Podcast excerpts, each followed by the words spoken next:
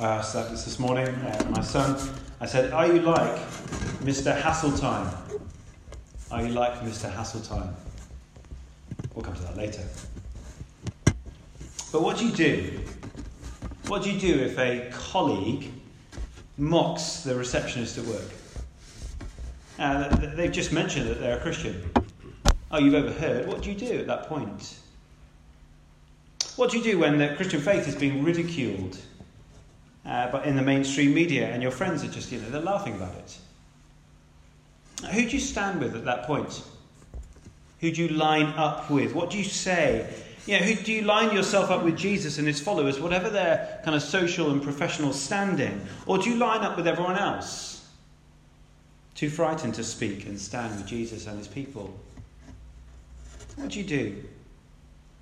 Now you see, as we're looking through Matthew ten, what Jesus' disciples do is being kind of the centre of this whole chapter, the main focus. And we've been paddling through it, haven't we, over the last few weeks. Do you remember how it began? Just turn your eyes back to chapter ten, verse one. You'll see there, Jesus begins by sending his disciples out. They're given authority to do stuff, to proclaim the gospel, the good news about Jesus. That's what the gospel means, the good news about Jesus, that he is king of God's good eternal kingdom. Now, that, that is a truth that they are proclaiming, but it's a truth that Jesus has both evidenced and proclaimed himself in the previous chapters throughout Matthew's gospel. And how has he evidenced it? He's evidenced it through his teaching, but also through his miraculous uh, doings uh, throughout these um, few chapters. So the disciples go. In chapter ten, they go out. And, and we see some of it. Let me just cast our eyes back to chapter ten, verse twenty-one. You'll see they go with the right expectations. They know as disciples of Jesus that they're going to be hated, that they're going to be persecuted. It's going to be tough. And they go with the understanding that their experience will be the same as that of Jesus. As they said in verse twenty-four, a servant is not above his master. They've, they understand what's going to happen. And they go expecting, again, it's going to be very, very tough on them. But they're encouraged to go, not fearing others, as we saw, but rather in, in reverent awe and reverent fear of God. God who cares for them. And God who will eternally love them. Now, you see, the main emphasis up to this point has been about Jesus speaking as disciples, yeah? And his, his authorised ones, if you like. Now, that doesn't mean we can't, you know, apply what we've learned uh, in the early part of chapter ten. But it, it is one step removed. Jesus is speaking directly to his disciples there. But it's interesting, look at verse thirty-two. As Ash pointed out last week, the language broadens, doesn't it?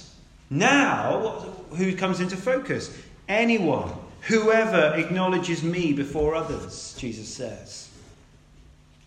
Jesus is now speaking more directly to anyone who acknowledges him, who follows him.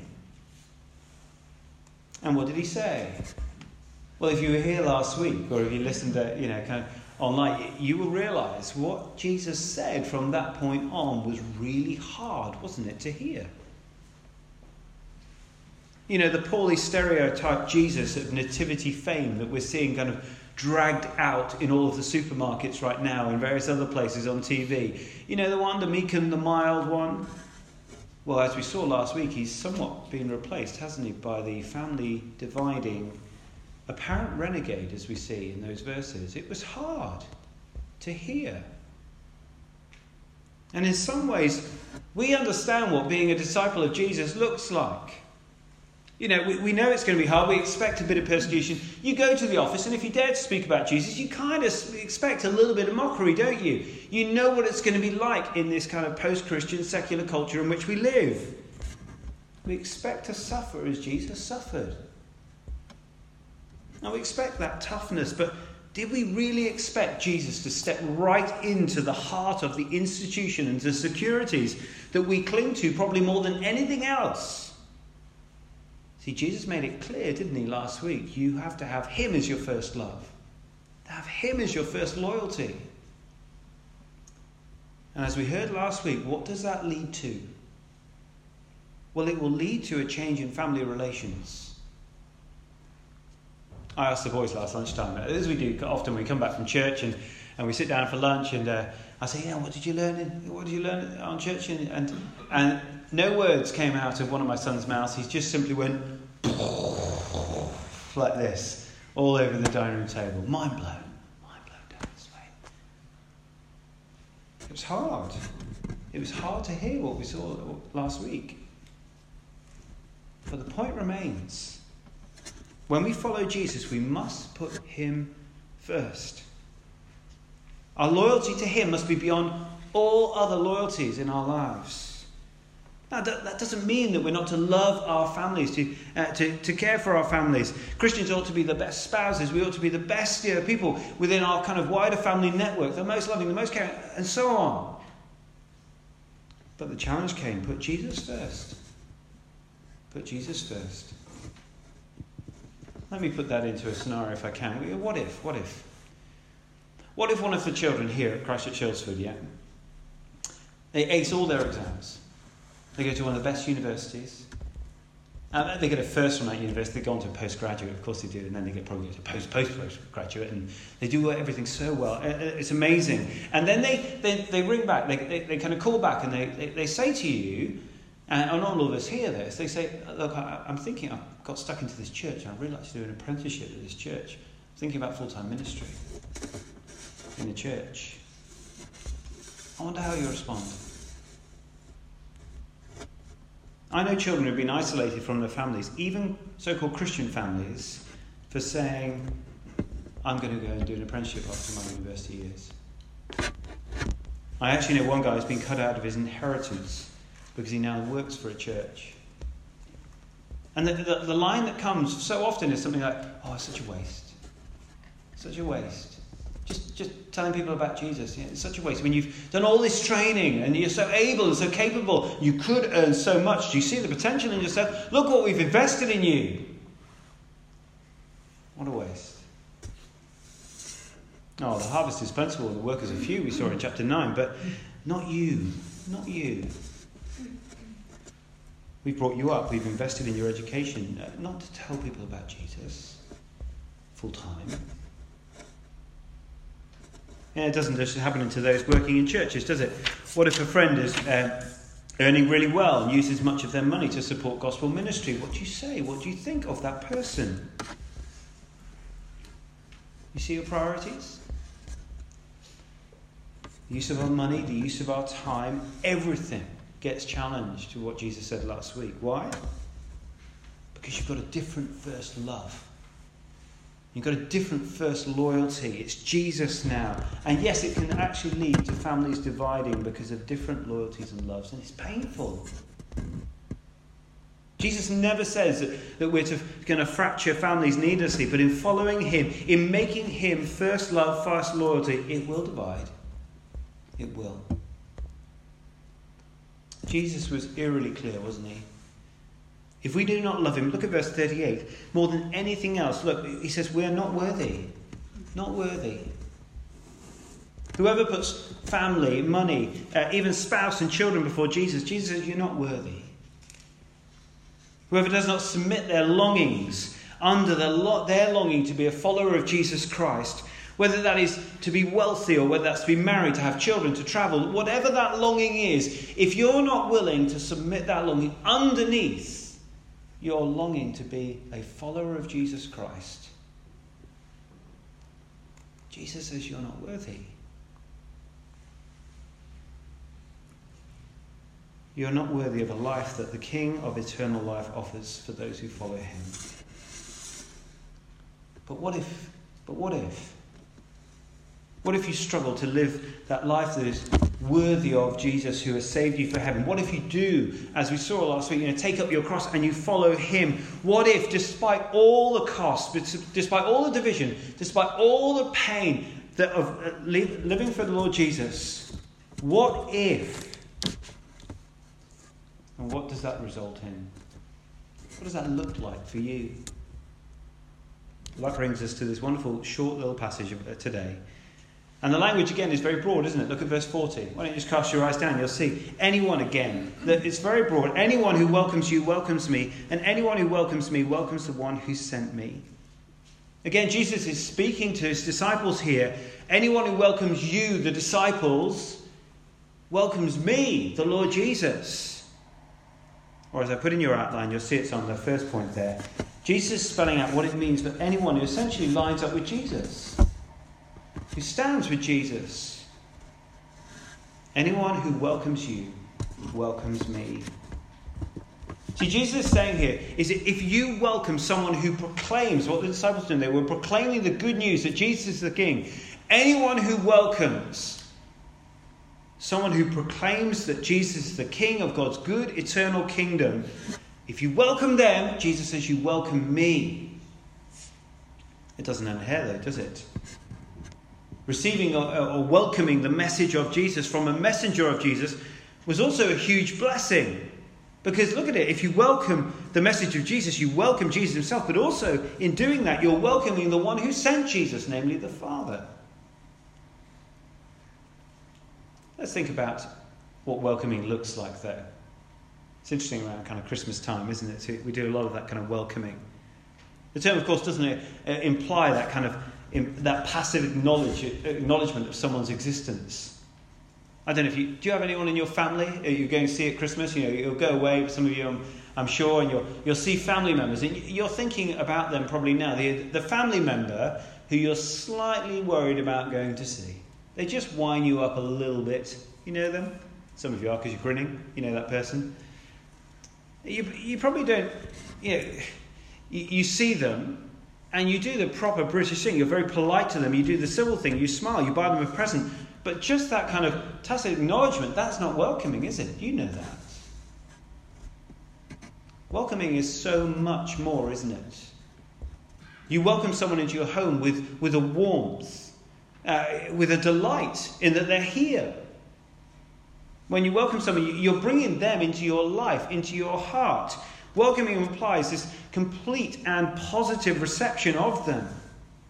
And likewise, as we welcome the message of Jesus, here through his disciples, but for us through, through the Word of God, the, the Bible, as we welcome that message, we welcome Jesus, the author of that message. And we welcome the one who sent Jesus, namely his Father. What does that look like for you and I? I wonder how you approach the Bible. As you, how do you welcome the message of Jesus in, into your life? How do you approach the Bible? Do you, do you, you know when you go to the cinema and you get those wonderful kind of stands of pick and mix sweets? You know those ones? Some of you, you know, quite enjoy those things. And, uh, and, and there they are. There are lots of different kinds of sweets available. Do you approach the Bible like you do that? You know, you look and you get jelly beans. Yes, thank you very much. Yeah, a, a few marshmallows. I'll have those. Put them in your bag. Oh, you get a few of the kind of fizzy sweets. You know, those fizzy... No, I don't like those, but, you know, you put those in just to spice things up a little bit, you know, halfway through the, uh, the cinema trip. But then you look and you go, licorice, no thank you. Like, licorice is just like the most awful sweet known to man, isn't it? it? Let's not go there. Okay, for Ash, maybe not. But, you know, for most of the majority of the population, we all agree that licorice is utterly awful. And so we go, no thank you, we're not having that in the bag. I wonder if you approached the Bible in that way. You know, you look at Jesus and you go, oh, I, I like that bit of teaching. Bit of jelly bean, thank you very much. Sweet, it's not so... Bit of marshmallowy teaching, soft and gentle, makes me feel warm inside. I like that. But none of that kind of licoricey teaching. Oh no, let's keep away from that. Do you approach the Bible in that way? The choice is stark, you see. Either you welcome the message of Christ and welcome Jesus, or you do not welcome. Either you welcome the message of Christ proclaimed and therefore welcome Jesus and know the blessing of welcoming God into your life, or you hold the message of Christ at arm's length, ignoring the licoricey difficult bits, if you like, that rub against your desires and your longings. It's either welcome, ignore. If you choose to ignore the message of Jesus proclaimed by a messenger of Jesus, or as we have it in, in God's word here, then think what you're doing. Yes, you're ignoring Jesus, but you're also ignoring the one who sent Jesus. Essentially, you're saying, no, thank you, God. No, thank you. Now, as a result, in your unwillingness to line up with Christ and those who proclaim the message of Christ, you're missing out.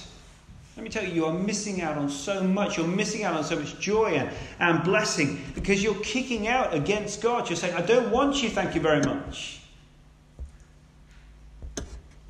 Anyone who welcomes you welcomes me. Anyone who welcomes me welcomes the one who sent me. Have a look down at verse forty-one. You'll see that the welcoming now continues, doesn't it? Whoever welcomes a prophet as a prophet will receive a prophet's reward. And whoever welcomes a righteous person as a, as a righteous person will receive a righteous person's reward. Let's think about what that, what those kind of groups are, uh, are talking about there. You know, you get a prophets to begin with. Prophets, as they went from town to town, they were often rejected people. They were often driven out of towns as they spoke the message of God. And Jesus says here, like with the disciples, whoever welcomes the message must receive that man that speaks the message as well. You must line yourself up with them. Receive a prophet as a prophet. Likewise, receive a, and welcome a righteous person as a righteous person. That is, you are to stand, you are to line up with someone who walks in the ways of God, that they are worthy of Jesus. Again, why don't you think about your friend? You think about your colleague who's a Christian. Now, they might not approach everything. They might not think in the same ways exactly as you do about a number of things, but you think about that colleague. They're trying to live out their faith. And other colleagues and friends are now mocking them. Who do you stand with? Who are you going to stand with? Who do you welcome? Who do you line up with? Oh, the breadth of verse forty-two, look at that. It leaves us kind of no wiggle room, does it? Uh, look at verse forty-two. And if anyone gives even a cup of cold water to one of these little ones who is my disciple, truly I tell you that person will certainly not lose their reward. So we've gone from verse forty, we've got from the disciples uh, to be welcomed and the message they proclaim. Then the prophets and the righteous people, we're, we're to line up with them.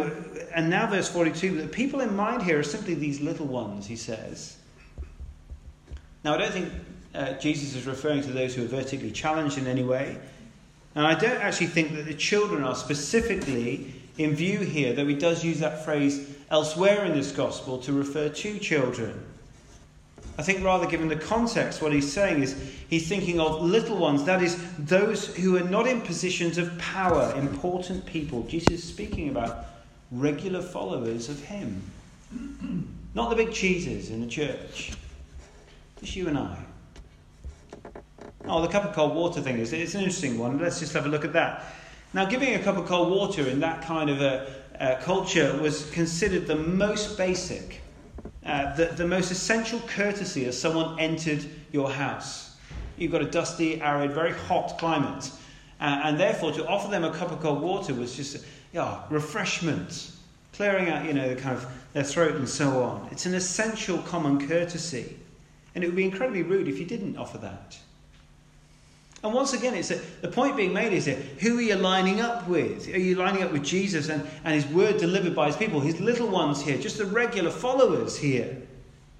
The cold, the cold water, however small, it's a welcoming of that person and what they proclaim. You're lining up with them and with Christ. I wonder who you line up with. I wonder who you're most loyal, loyal to. You see, in some countries, if you were to apply for a job and you get to the application form and it says, you know, your kind of religion, if you tick Christian, you're not going to get the job. Certainly not a well-paid job. Who do you line up with? In some countries, if you dare to say that you're a Christian, you'll be locked up in jail. If you own a Bible, you're probably locked up in jail. If uh, you dare to go to a church, whether that's an underground church or not, you'd be locked up in jail. And in many countries, you'd even be killed. I wonder who you line up with. Over drinks with friends, they begin to mock the Christian uh, faith or some teaching of the Christian faith. I, I wonder who do you line up with at that point? I saw a little clip that was going around Facebook the other day um, of Philip Schofield and Holly, whatever her name is, uh, on that mid-morning I T V rubbishy programme. Um, and there they were with a Christian on the sofa with them, and they would ask the Christian what they thought about a particular issue. And the language used from those two presenters, uh, they just simply said, "You are abhorrent and medieval." Can you imagine if you said that back to them because of what they thought? I wonder who you line up with. the really, really popular, you know, millions of followers on social media, you know, fun, lovely people seems. Do you line up with them, or do you line up with that poor guy who's just been absolutely ripped apart because of his Christian faith?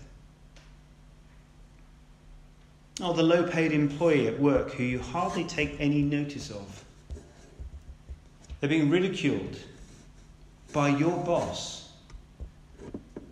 The boss who's got in his hands the ability to promote you or give you the extra bonus in the next few months, and you know that's on the horizon. Who do you line up? Anyone who lines up with Christ, that is, anyone who welcomes the messenger of the, the messenger of the gospel, even a little one, as we see here, they're welcoming Christ and the one who sent Christ, where there is blessing, which is reward. Let's look at that second point here. Anyone who see, anyone lines up with Christ, second point, will receive their reward. You see that in verse forty-one, don't you? Uh, there's the reward there in verse forty-one. See, if a prophet went into a town, there would be an appropriate reward, if you like, for their teaching, uh, some kind of remuneration. They get some cash probably at that point, or some, you know, it'd be put up in a house, or give them some food and so on. If Jesus is promising cash for standing with him uh, and teaching his word, some of us might be doing quite well, might we? Is he, though? Is your bank balance going to bloom if you sort of line up with Jesus? Well, I don't think so here. See, the term reward is littered throughout much of Jesus' teaching. Back in the Sermon on the Mount, in chapter five, verse twelve, Jesus says, "Rejoice and be glad, for great is your reward in heaven," or "great is your reward," the language there is of God's kingdom, within God's kingdom. See, the continued teaching of Jesus is that our right response to his word and the messengers of his word, uh, our faithfulness to him, will be justly and proportionately rewarded. Now that occurs, we must get this right, both now, as we know such joy and fellowship with God, but also in our future eternal glory that awaits. There is reward now. We've got to be careful about this, but there is reward now for welcoming the messenger of Christ, that's proclaiming the message of Christ, because we are welcoming God into our lives. There's such joy, there's such blessing, such fellowship that we can know with God now, which is reward, reward, reward. Yes, there's, there's so much more to come, of course there is, but let's not underestimate what we can know and, and know as blessing and reward right now. And whatever you do, however small it may seem, you will never lose that reward of knowing God for eternity, as you see in verse forty-two. It won't be lost. You see, if, if as Christians we, we ignore the blessings and reward that we can know today of intimate fellowship and relationship with God and being welcomed by God, if we just chop out Matthew ten, verse forty to forty-two, and just think about being as a follower of Jesus as all the preceding verses, that is, of taking up cross, persecution, hardship, and so all those kind of things, then life is going to be a huge struggle, isn't it? Yes, following Christ is hard. Yes, we must have right expectations about how tough being a Christian really is. But we must also have right expectations about what can be so joyful and positive now, with intimate fellowship and relationship with God. That is such blessing, it's such reward. We must not miss out. If we welcome the message of Christ, and then we welcome Christ and we welcome God into our lives, and that is such joy, such blessing. Now, of course, it's, it's just a little foretaste. It's a foretaste of the amazing eternal reward to come when Jesus, the King of God's good, King, God's good kingdom, comes and gathers us and takes us home. But don't miss out now. What about tomorrow, though? I wonder who you're going to stand with. Who you're going to line up with at work. If you choose to not line up with Christ and his little ones who proclaim the gospel, if you choose to not line up with Christ, oh, there may be reward. Let's be clear about that. The reward of a promotion might come your way if you dare not stand with that colleague who's being mocked. Oh, there may be reward in keeping within a set of friends because, you know, you, you don't want to ruffle them. You don't want to cause any hassle. So you don't say anything. You don't stand up for Christ, even though they're mocking and ridiculing him. Oh, there'll be reward because you'll keep those bunch of friends. But will it last? And will it satisfy? If we uh, dare to welcome the message of Christ into our lives, you will welcome Jesus, you will welcome God, and the reward is there. It is a life now, a joyful life, full of purpose. It will be tough, yes, of course, at times, as you proclaim the message that Jesus is King, but that taking up your cross and following Jesus will be just for a moment in comparison to the eternity that awaits. Anyone who lines up with Christ will receive their reward. I'm going to finish with this. I thought this would be a, a good way to finish. I'm getting cold. I don't know about you. But let's, um, let's close with this. Adoniram Judson uh, was the first missionary to leave the shores of uh, the United States of America. They'd had many missionaries so far. They'd gone to the native Indians of America. Um, but he was the first missionary to leave the shores of America. He left in the early eighteen hundreds and he travelled first to India and then on to Burma. Uh, he left with his first wife, who was pregnant at the time. Their first baby died en route and was thrown overboard somewhere in the Indian Ocean. A few years later, his wife died. Uh, Judson came back to America on furlough, uh, or kind of leave, uh, about ten years later. Had endured a great deal and been very ill during that time. He needed rest. And in that time, he fell in love with a girl called Anne Hasseltine. Judson, a man who was taking a message of Christ to a hostile country around the world, wrote to Anne's father just before he was leaving for Burma to ask for his daughter's hand in marriage. And this is what he wrote. This is pretty much all we have left of Judson's stuff. He was a depressive and basically burned most of his works. And all we have left is just a few letters. He wrote this. To Mister Hasseltine. I have now to ask whether you can consent to part with your daughter early next spring, to see her no more in this world. Whether you can consent to her departure to a heathen land and her subjection to the hardships and sufferings of a missionary life. Whether you can consent to her exposure to the dangers of the ocean, to the fatal influence of the southern climate of India, to every kind of want and distress, to degradation, insult, persecution, and perhaps a violent death. Can you consent to all this for the sake of him who left his heavenly home and died for her and for you, for the sake of perishing immortal souls? For the sake of Zion and the glory of God, can you consent to all this in hope of soon meeting your daughter in the world of glory with the crown of righteousness brightened by the acclamations of praise which shall redound to her Saviour, from heathens saved through her means, from eternal woe and despair? Mister Hasseltine received that letter, and later that spring he stood with his daughter and gave her hand in marriage to Adoniram Judson. And he never ever saw her again in this life. I wonder, what if that letter was addressed to you, about your daughter,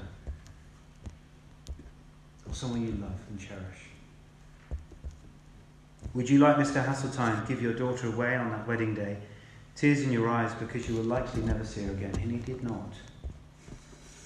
But amidst those tears, you're filled with joy because you've welcomed Christ. You've lined yourself up with Christ. And you've been willing to make the message of Christ known. Shall we pray?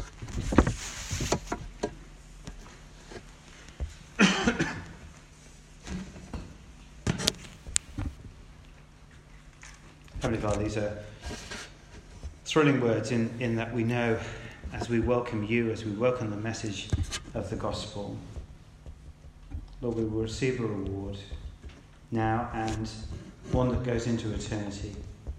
I pray that we would be those tomorrow at work, tomorrow at the school gate, tomorrow wherever we are, who is willing to line ourselves up with Christ and his little ones. I pray this in his name. Amen.